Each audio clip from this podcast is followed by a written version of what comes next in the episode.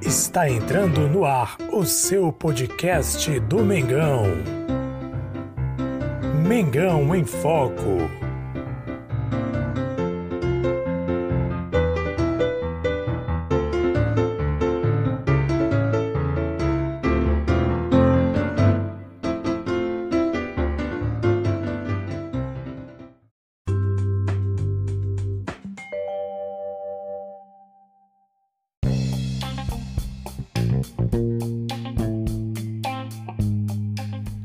Salve, salve nação rubro-negra! Jesus Souza com vocês mais uma vez.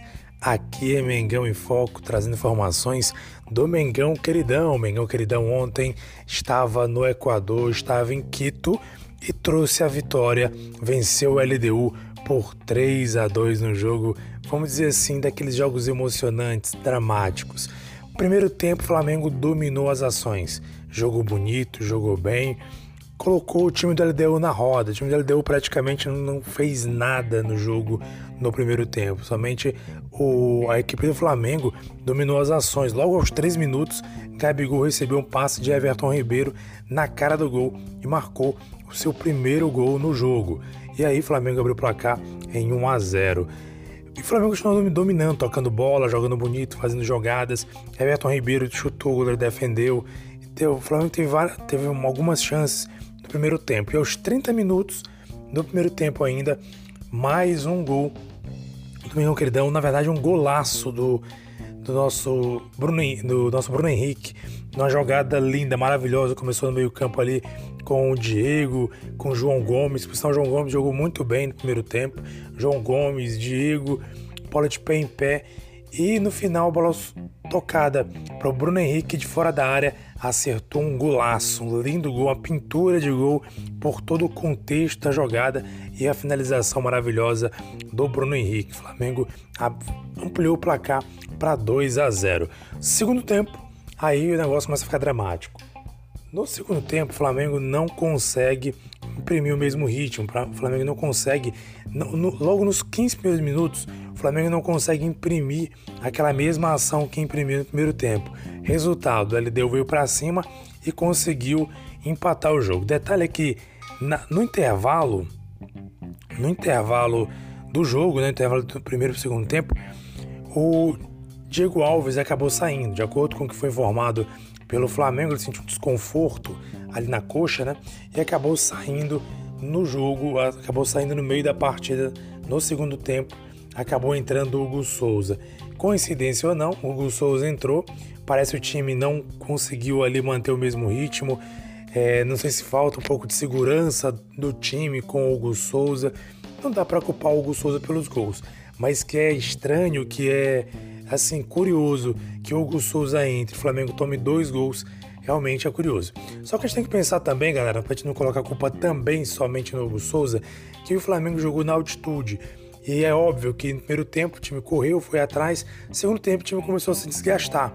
E a gente tem que levar em conta também que a altitude ela causa alguns efeitos muito ruins no jogador, o jogador fica tonto, sente um pouco a pressão do... do ali do ar, enfim, acontece que o Flamengo começou a ter problemas aí com a questão aí do, da altitude. A verdade é que o Flamengo levou dois gols e chegou a empatar, ficou em dois a dois a partida, e aí começou o drama do Mengão Queridão. Ele deu veio pra cima, buscando a virada, buscando a vitória, pressão de todo lado, quando aos ali o Flamengo estava levando muita pressão, o nosso Arrascaeta sofre um pênalti, ele entra na área, recebe a bola e entrando na área, o zagueiro, sei lá, ele cai ou se joga, ou, ou enfim, o zagueiro chega de maneira grotesca e acaba derrubando o Arrascaeta dentro da área, aí não tem o que discutir, é pênalti. E o nosso recordista, o cara assim iluminado, o predestinado Gabigol, bate mais uma vez com perfeição o pênalti e faz três a dois pro Mengão Queridão. Com esse gol, que o segundo gol que o Gabigol marcou, ele chega a dezesseis gols em Libertadores e iguala ao nosso Zico como artilheiro do Flamengo na Liberta. Olha só, que show, que show, ele igualou. Então está um passo aí, mais um gol de ultrapassar o nosso galinho na artilharia da Libertadores da América, assim, no geral, né? Artilheiro na Libertadores da América com dezesseis gols aí, o Gabigol já igualou ao Zico. Só batendo recorde, fazendo história, o Gabigol. Enfim, jogo dramático, o Flamengo segurou até o final e conquistou uma vitória muito boa, uma vitória importantíssima na nação. Gente, assim, é claro que a gente vai reclamar que no segundo tempo o Flamengo parece que veio desligado de novo, tomou dois gols ali meio que de bobeira, quase tomou uma virada, mas vamos ser sinceros, a gente esperava realmente um jogo difícil, um jogo complicado em, em Quito, no Equador, por se tratar no jogo na altitude. A gente sabia que tinha uma dificuldade, eu até inclusive comentava com os meus colegas, meus amigos, que o empate já era algo de bom tamanho, dado a circunstância do jogo, a dificuldade do jogo sendo na altitude. E o Flamengo conseguiu aí uma vitória importantíssima, apesar da vitória dramática, o Flamengo conseguiu uma vitória importantíssima. Vale lembrar que no primeiro tempo o Flamengo, olha gente, que partidaço do Flamengo no primeiro tempo. No primeiro tempo o Flamengo dominou a L D U, a L D U não teve nem ação, o Flamengo jogou muito bem, sem um tempo caiu a produção. E aí eu quero acreditar que a produção caiu por conta da questão da altitude. Tanto é que o João Gomes, que como eu falei para vocês, no primeiro tempo jogou muito bem, no segundo tempo acabou pedindo para ser substituído, porque provavelmente estava sentindo os efeitos ali da questão da altitude. Então assim, não é fácil jogar na altitude, é complicado, é difícil. Pessoas que já jogaram na altitude sempre comentam isso, inclusive o próprio, o próprio Rafinha, É, nosso ex-jogador lateral direito Rafinha, ele publicou na postagem do, tu, do Twitter dele durante a partida, ele colocou lá a altitude, na altitude é brabo, ou seja, ele estava dizendo que na altitude é complicado jogar. Então realmente quem joga na altitude sabe que é difícil, é complicado vencer a altitude, e o Flamengo conseguiu um resultado muito bom, excelente, fora de casa, conquistando aí a terceira vitória consecutiva na Libertadores, inclusive é outro, outra, outro recorde, né, que o Flamengo aí leva para si, de conseguir três vitórias. O Flamengo, de acordo com informações aí estatísticas, o Flamengo não conseguiu vencer os três primeiros jogos da Libertadores em seguida. Então o Flamengo conseguiu os três primeiros jogos vencer, chega a nove pontos, isoladíssimo no grupo G, e é, a um passo, é pouco, pouca coisa de conseguir a classificação definitiva. Então o Mengão Queridão agora vai voltar às suas ações de novo para o Campeonato Carioca, próximo sábado agora, contra o Volta Redonda. Mas agora tá tranquilo, né?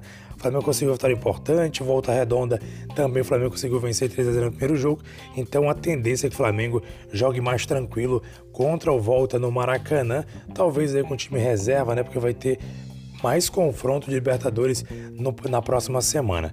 Então, nação, e aí, o que você achou da vitória do Mengão, queridão? Se você acompanha a gente pelo YouTube, coloca nos comentários aí o que você achou. Você achou a vitória boa? Você, assim, alguma coisa que você não gostou, que você discordou? Alguma mudança do Rogério Santos no segundo tempo? Você, é, e aí, o que você achou da atuação do Hugo Souza? Dá pra culpar? Vou só fazer um comentário do Hugo Souza. O Hugo Souza estava dando o maior susto na nação, porque eu estava saindo errado nas bolas, saía, ficava no meio do caminho, ficava em dúvida se saía ou não. Olha, isso é complicado, hein?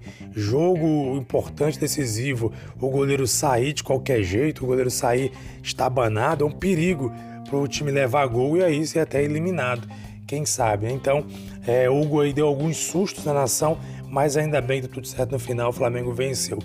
Um jogador também muito criticado pela atuação foi o, foi o Isla. Isla não jogou muito bem, Isla ali deixou a desejar, né? Assim, errou bastante no primeiro tempo, não fez muita coisa, uma atuação bem abaixo, mais uma vez, do Isla, que vem há um tempo sendo criticado pela sua atuação. É isso aí, Nação Rubro-Negra, deixe seu comentário, você está no nosso canal, inscreva-se no canal, ativa o sininho para receber informações do meu queridão. Se você acompanha a gente pelo podcast, favorite nosso podcast para sempre receber informações de qualidade. Afinal de contas, aqui é Mengão em Foco. Um abraço para você, saudações rubro-negras, e agora eu torço pro meu queridão para vencer aí e se levantar mais um caneco da, no Campeonato Carioca no próximo sábado, diante do Volta Redonda no Maracanã. Um abraço, aliás, levantar o caneco não, né? Vencer o segundo jogo das semifinais, se classificar para poder disputar a final e quem sabe levantar o caneco. Saudações rubro-negras, um abraço para você, muito obrigado, fui!